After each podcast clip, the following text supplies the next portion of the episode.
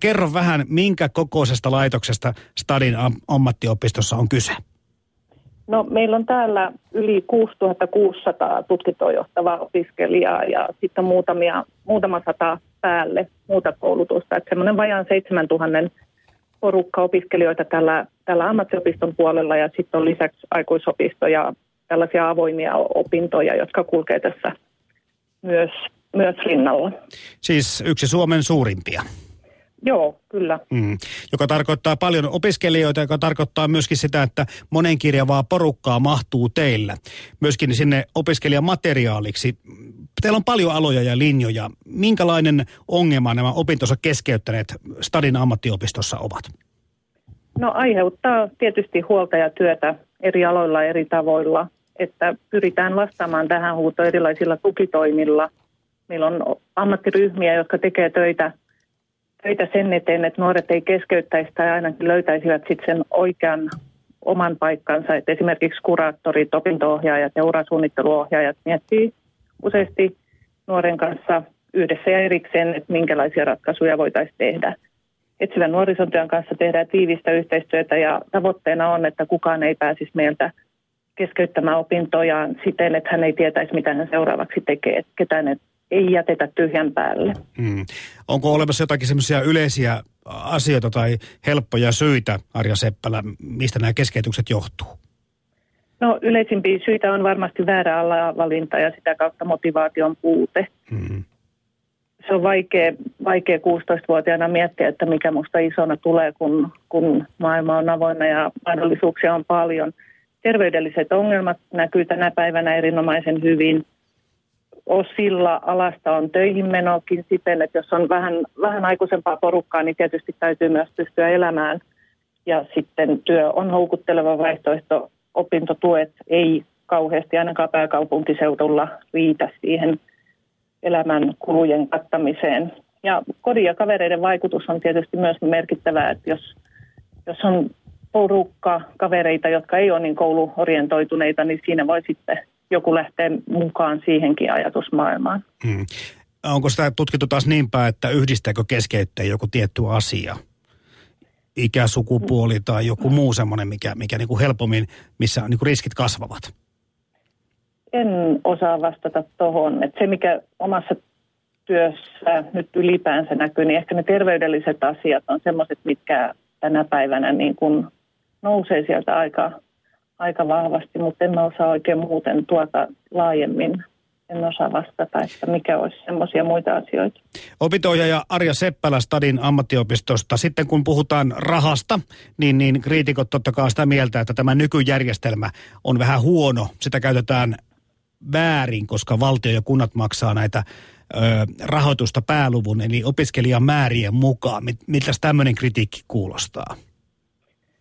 No niin, e, en ole nyt poliitikko enkä osaa sitä sanoa oikeastaan, että nythän se on muuttumassa siihen, että, että tulee tämä osaamisperusteinen tai tämä tulosrahoitus, että mm. maksetaankin valmistumisten ja tutkinnon osien suorittamisen kautta, että sen nyt näkee sitten muutaman vuoden päästä, että miten se vaikuttaa, että, että, että ei ole, ei ole tuota ennustuspalloa, että osaisi sanoa, mutta no. tota, kaiken näköistä pitää tietysti yrittää kehittää ja koittaa. Kyllä, parantaa. kyllä. Kyllä, kyllä. Ja se kuulostaa aika nopeasti, että se voisi parantaa tilannetta, mm. ellei sitten tietysti johda sitten siihen, että siellä tulee täysin ammattitaidottomia ihmisiä ulos tuutista. Mutta miten tämä nuorisotakuu? Onko sitä koskaan keskusteltu teidän ö, piireissänne siitä, että tämä hyvää tarkoittava systeemi estäisi niin kuin myöskin alanvaihtoa ja uudelleen kouluttautumista ja tässä tulee tämä, niin kuin tämä hakeminen vaikeutuu tämän takia?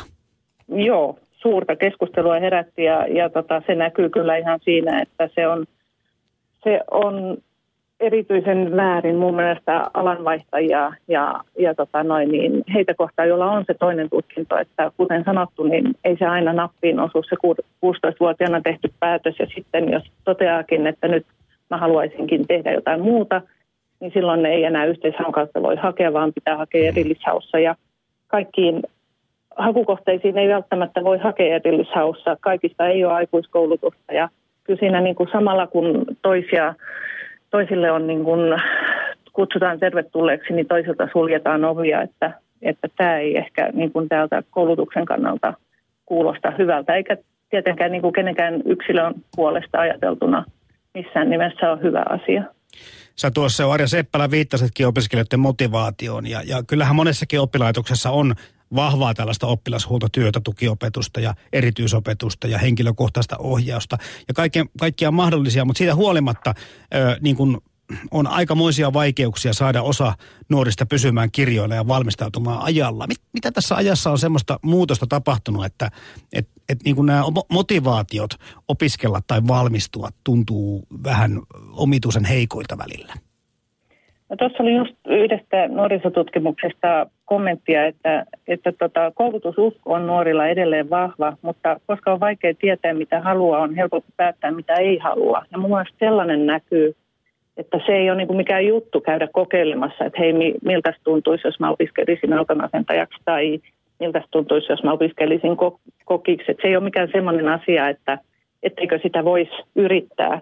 Että meillekin tulee porukkaa, jolla on useammallakin niin 2-3 aloitettuja opintoja takana, että käydään katsomassa ja sitten todetaan, että ei ole mun juttu ja sitten aloitetaan toinen asia uudestaan, niin, niin se on semmoinen mikä näkyy täällä hyvin vahvasti. Ja tota, siihen ehkä jotain, jotain ratkaisua pitäisi saada, että olisi mahdollisuus kokeilla jotenkin hallitusti ja johdonmukaisesti sitä, että se ei näy sitten ikävinä keskeytyksinä ja eroina. Että eihän se ole kenenkään etu, että meillä on täällä syksyisin porukkaa ja sitten, mm-hmm. sitten kun uusi vuosi koittaa, niin osa onkin todennut, että ei tämä ollutkaan sitä. Että jotain tämmöistä tämmöistä välivalmentavaa koulutusta siihen lisää, että missä voisi rauhassa käydä katsomassa eri aloja ja mutustella, että miten se juttu sopii mulle. Mm. Tässä totta kai nyt äkkiä tulee mieleen se, että peruskoulun puolella opinto työt on kyllä aika ratkaisevassa roolissa. Tässä pyöriteltiin studi, äh, anteeksi, tässä toimituksessa etukäteen näitä asioita kanssa ja kaikki oikein muisteli, että minkälaisiin tilanteisiin on itse joutunut, mutta miten tuo opi, opinto työ sitten siellä ammattiopistossa, niin, niin miten se Arja Seppälä poikkeaa ö, siitä peruskoulun opinto työstä?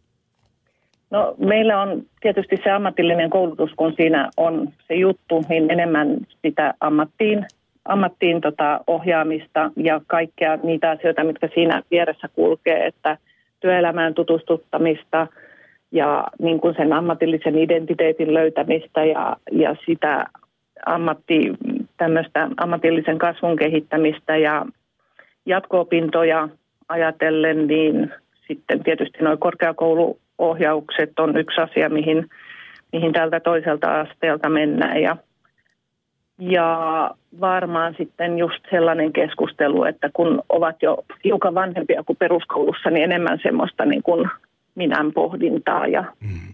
ja tota, tämän tyyppistä aikuisena kuuntelijana olemista maailma kumminkin muuttuu, näistä murroksista puhutaan ja työelämän murros ja tarpeet ovat semmoisessa muutoksessa, että tämä on oikein kukaan pysyä niissä peri, pe, niin kuin perässä. Miten, miten tässä, niin kuin, tämä haastaa varmaan sekä opettajia, mutta myöskin opinto-ohjaajia ihan eri tavalla tämä tämmöinen, että emme voi tietää todellakaan, että minkälaisia, minkä alan ihmisiä tarvitaan muutaman vuoden tai viiden vuoden, kymmenen vuoden päästä tässä yhteiskunnassa. Miten tätä, tätä niin kuin, tämmöistä ö, ajantasalla olemista voidaan edes ö, niin kuin ylläpitää? No vaikeaa se on, joo. Ta- taas tarvittaisiin se kristallipallo tähän, mutta, mutta tota, ennakointia pyritään tekemään. Meidän täytyy koko ajan miettiä niin kuin 3-5 vuotta eteenpäin, että jos me tänä vuonna otetaan sisään 2015, niin sitten 2018 he menee työmarkkinoille, niin se on tosi tosi jännää ajatella, että mitä siellä sitten on. On ammattikuvia, joita ei tällä hetkellä ole edes olemassakaan. Ja sitten taas vanhoja lakkautuu siinä matkan varrella. Että kyllä me yritetään olla tuntosarvet pystyssä koko ajan kaiken näköisiä heikkoja signaaleja vaistuta. Ja, ja työelämän verkostot on tietysti tosi tärkeitä, että me ollaan koko ajan tiivissä yhteistyössä työelämän kanssa – mutta sitten toisaalta taas, jos kääntää tämän toisinpäin, niin sitten se onkin se ajatus niin, että, että se mitä työelämä oikeastaan kysyy on, on henkilöitä, joilla on asennetta ja motivaatiota ja halua oppia, että kyllä työelämältä tulee jatkuvasti se, ne terveiset, että ei se mitään, vaikka he ei sitä tiettyä ohjelmaa tai, tai konetta osaa, vaan se, että he haluaa oppia ja heillä on niin sellaiset perus, perustyöelämätaidot hallinnasta, niin se on se, mitä, mihin, mihin huutoon me yritetään vastata täällä. Opitoija Arja Seppälä Stadin ammattiopistosta, kiitos näistä kommenteista ja toivotaan, että taas kiitos. mahdollisimman moni ö, keväällä todistuksen saa. Ja Kyllä, motivaatiota, kovasti. ja motivaatiota ylläpidetään. Kiitos haastattelusta. Näin juuri. Kiitos.